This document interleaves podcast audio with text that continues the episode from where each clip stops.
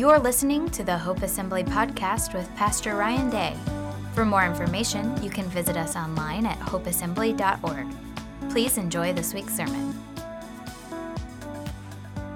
Today, we're going to conclude our series on the Psalms and the soul. Next week, we're going to switch to a new series called Pentecost. Next Sunday is Pentecost Sunday, but we're going to talk more than just about Pentecost Sunday.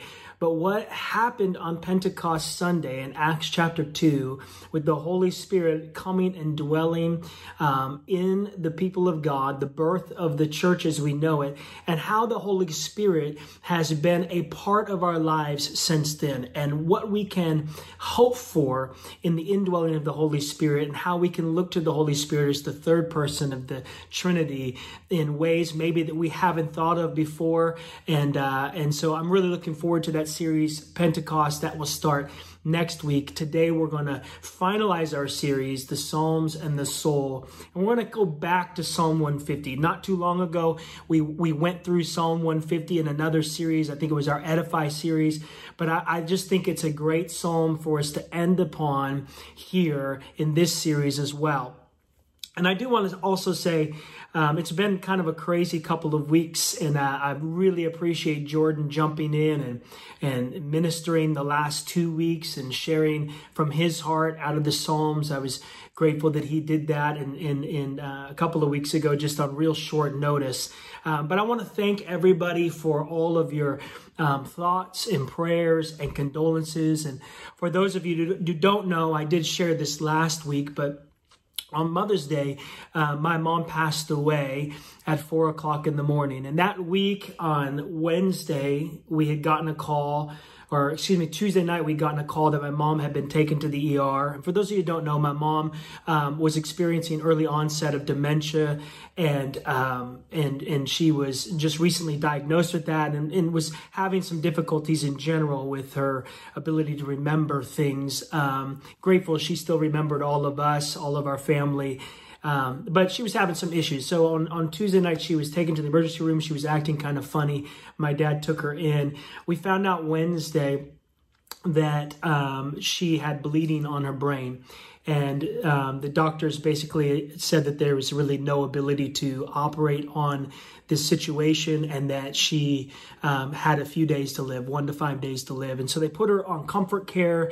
And uh, my my sons and daughter-in-laws and my brothers and we all just kind of went up to Washington and waited uh, essentially um, by her bedside. We took turns going up because of uh, COVID 19. We couldn't all be in the room at once. So we took turns for a few days from Wednesday all the way through Saturday, going up and staying by my mom's bedside and just waiting for her um, to pass on. She passed peacefully uh, on Mother's Day, as I said, four o'clock in the morning.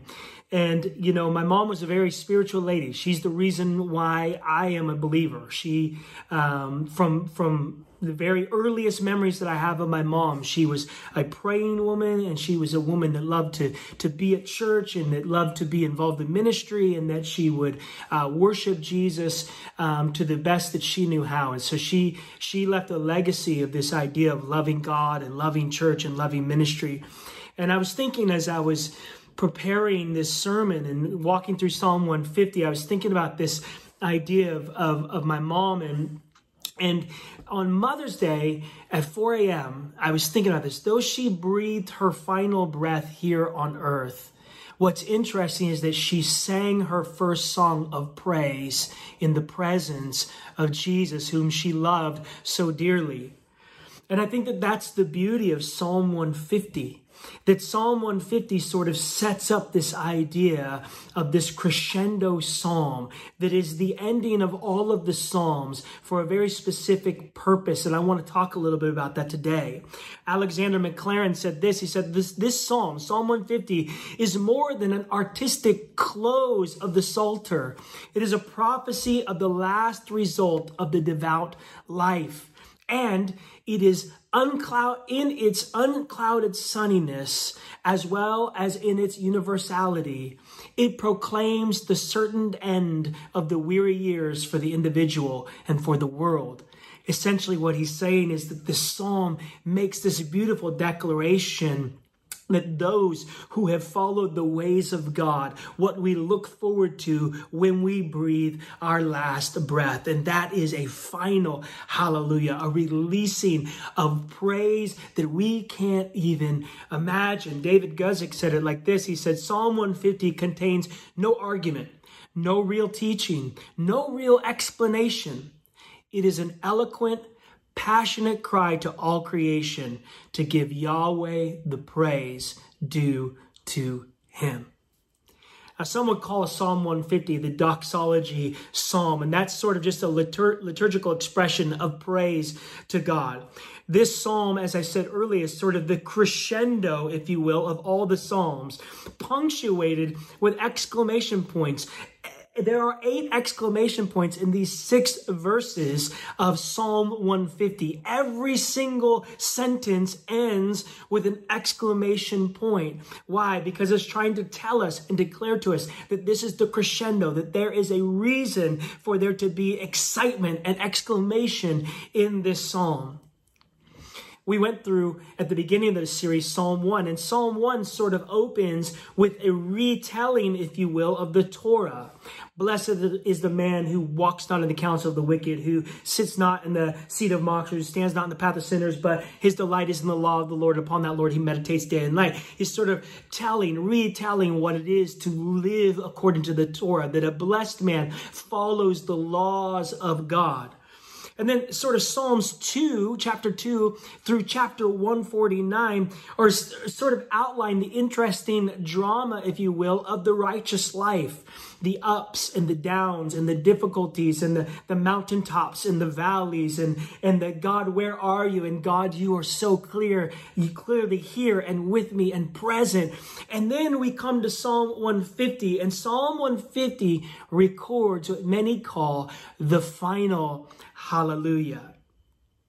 Psalm 150 ensures us, it makes it known to us that Psalm 1 was correct. That if you don't walk in the counsel of the wicked, that if you live this sort of righteous, blessed life, when you get to the end of that life, when you breathe your last breath, you will be able to give a praise like you have never experienced before in the end of all of this life, praise is our final posture. Why? We get to the end of this life and we recognize that the enemy is completely defeated, that sorrow loses its grip, and that death is swallowed up. And you might be asking yourself, okay, that's wonderful, but I'm not at the end of my life, so what does it have to do with me right now? Well, the beauty of Psalm 150 is it's also it has a prophetic nature to it that it tells us about the end. It gives us insight into the end of things, to the final hallelujah, and it allows us to live from the end right now. That we are people from the future, that we get to praise God now because we know that death is not the end, that death loses in the end, that sorrow loses its grip in the end, and that Jesus has the final victory over all of these things in the end. We get to live from the position of the final hallelujah. And I think that the psalmist is encouraging us, exhorting us indeed commanding us to praise God. 13 times he uses the exhortation praise, praise the Lord, praise him because of this, praise him because of that. 13 times in six verses, he declares to us that we should be living from a place of praise because we are from the future. Because praise is what we will do when we when we take our final earthly breath. The rest of our eternal life will be lived in total adoration and praise to God. then the psalmist is encouraging us why not practice it now? Why not involve yourself as a person from the future now to praise the Lord? Now, I'm going to share a few things that I shared before about Psalm 150 because I think that they're important. And that is this that Psalm 150 is a sacramental psalm. Praise is sacramental. Verses 1 and 2 tell us praise the Lord, praise God in his sanctuary, praise him in his mighty heavens, praise him for his mighty deeds, praise him according to his excellent greatness or his greatness of greatness. See, what is a sacrament? A sacrament is this idea of an outward visible sign or symbol of an inward invisible grace. And so praise is this outward expression of this emotion that we feel, this grace that we are partaking in, that Jesus Christ has done something so wonderfully, so beautifully for us that he has redeemed us and saved us. And therefore our mouths praise him because of his goodness. Praise is, like most sacraments, a holy mystery. What is this idea that God would be attracted to and even glorified in lifted voices, even voices that aren't very good at singing? There's no caveat in the scripture that if you're a good singer, then praise the Lord. But if you're not a good singer, sit this one out. No, God is glorified. God is attracted to the praises of his people, whether they be in perfect pitch or not.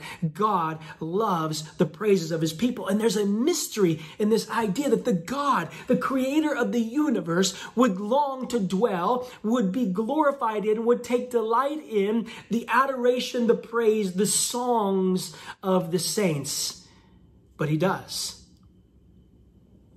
And in this first couple of verses, this sacramental ideas, this, this, this idea from God to us, we're praising God because of who God is. We're praising God for his, for what? For who he is and for what he has done, for his surpassing greatness, for his mighty deeds, that God has done these wonderful things. God is this wonderful creator God, and he has done wonderful things, and therefore he deserves this mystery, this sacramental uh, mystery and revelation of praise that breaks forth from you and me.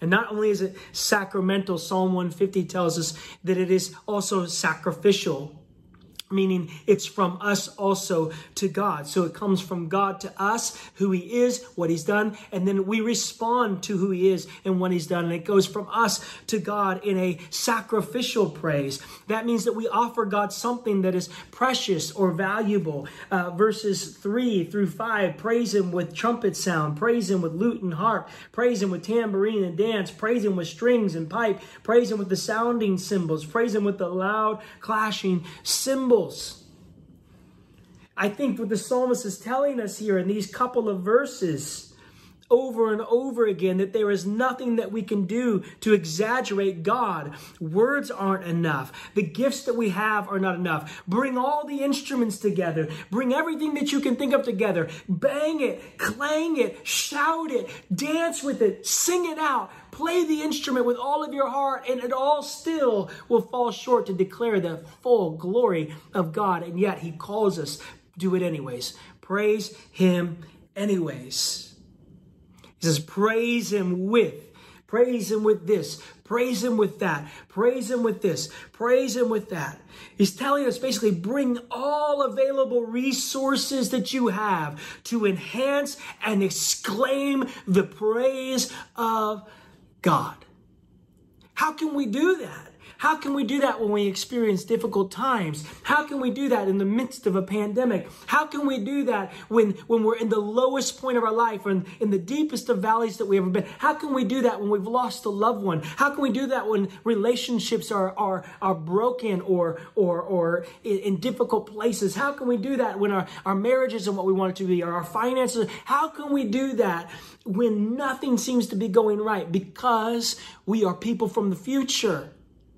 And our praise isn't determined by the circumstances that surround us. Our praise is determined because we know the end. Our praise is determined by the fact that we ultimately have the final say in Christ Jesus. And that final say is our victory in Him. See, praise is this worship, and praise is this transcendent wonder praise and worship is this sacrificial idea where uh, Jerry Kearns would say it like this the whole person with all his senses, with bo- both mind and body, involved in genuine worship and praise. That's why the scripture says that we bring a sacrifice of praise into the house of the Lord. Why? Because we might not feel like it. That's what makes it a sacrifice. Our circumstances might not dictate it but he's worthy anyways. And so we gather all the resources that we can. This might not be a fully comprehensive list of all of the instruments that were available to uh, the people of God at this time, but in effect, what he's saying, as he's repetitively saying, praise him with this, praise him with the lute, praise him with the harp, praise him with the lyre, praise him with the dancing, praise him with the cymbals, praise him with the timbrel, praise him with dance. All of these things that he's saying is like just gather whatever you can gather, whatever you can do within your faculty, and praise God with that because he's good, because of his surpassing greatness, because of his mighty acts and deeds. And then lastly, as I've shared before, this scripture, this idea of praise is a is a liturgical idea. In liturgical or liturgy just simply means the work of the people so this isn't the responsibility of, of the fivefold ministry pastors apostles pastors prophets teachers that sort of thing. This isn't the the the responsibility of of paid staff members on a church or paid ministers or or paid ministries missionaries or whatever. This is the work of the people. It is the call of the whole body of christ every single one to lift up their voices in praise to God because of his goodness, because of his greatness, because of his acts, his mighty deeds that he has performed. What are those mighty deeds? Our salvation. Let's start there. Just by the fact that he has saved us and redeemed us, called us his own children, that's worthy of extreme praise. We could spend our entire lives praising him simply because of his mighty acts and deeds. So, liturgical, it's the work of the people. Verse 6, this is the one that probably everybody knows the best. Let everything that has breath. It's the only verse that doesn't start with the word praise. Probably the only verse, maybe, that is sort of instructional, if you will. Let everything that has breath praise the Lord. And then he emphasizes it again with another praise the Lord exclamation point. Let everything that has breath praise the Lord. This is public worship. This is public service. This is belonging to you and me, the people of God. Praise belongs to us. It is our call. It is our responsibility. It is our work to praise the Lord. In this Christian life, there are no passive spectators.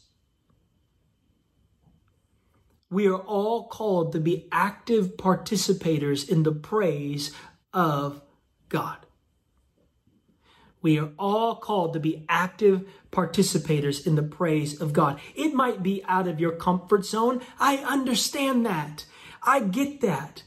We're not asking you to necessarily run around the church or swing from chandeliers or jump over pews or, or do anything crazy like that. That's not what we're saying. But we are saying, man, the Bible encourages us. Clap our hands, all you people. Shout to God with the voice of triumph. The Bible encourages us to lift up holy hands in the sanctuary. The Bible encourages us to sing a new song to the Lord because he's worthy. The Bible encourages us, to, again, to bring a sacrifice of praise to him.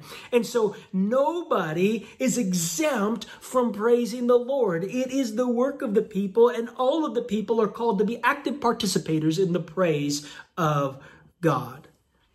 That's why he says, Let everything that has breath praise the Lord. No one is exempt. If I was to summarize this entire chapter, Psalm 150, I would say it like this All people in all places, with all available resources, and in all circumstances, praise the Lord.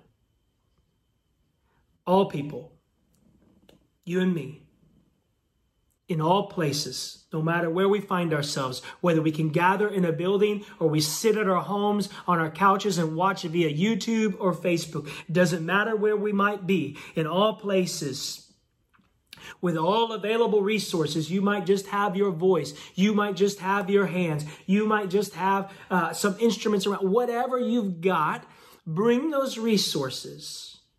And in all circumstances, no matter what is happening, around you. Praise the Lord. Let everything that has breath praise the Lord.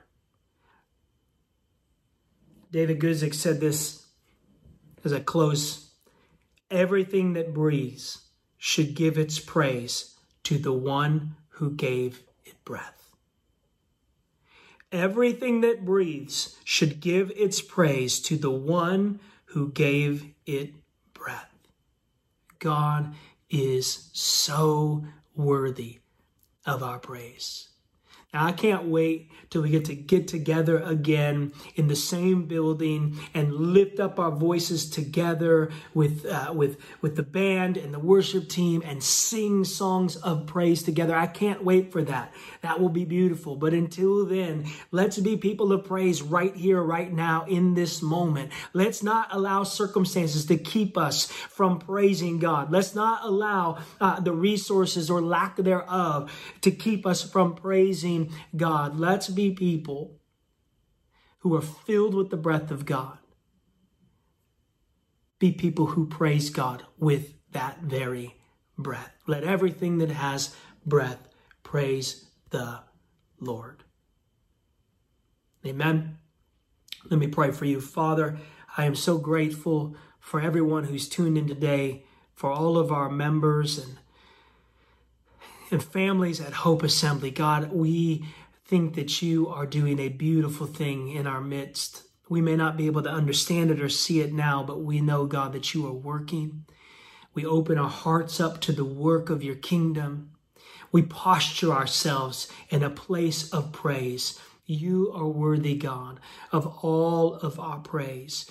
And so help us to be stirred this morning in praise. Help us to be people who will praise no matter what is happening in our lives, who will lift up the name of Jesus, the name that is above every name. Be with us as we lead our lives this week. Help us to be, uh, look like people from the future. Help us to look like people who understand that we have a hope that is, that is beyond uh, even imagination, that we have a hope that are holding tightly to. Help us to demonstrate that, to portray that to our neighbors, our coworkers, our friends, our family.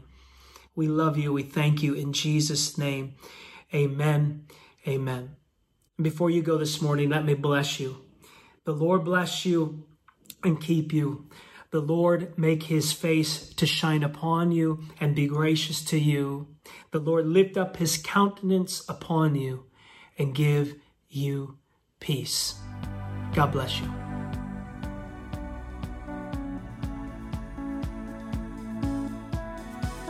Thank you for listening. It's our desire to lead people to know Christ and to make him known. If you'd like to support the ministry of Hope Assembly, go to hopeassembly.org. Thank you for listening, and God bless.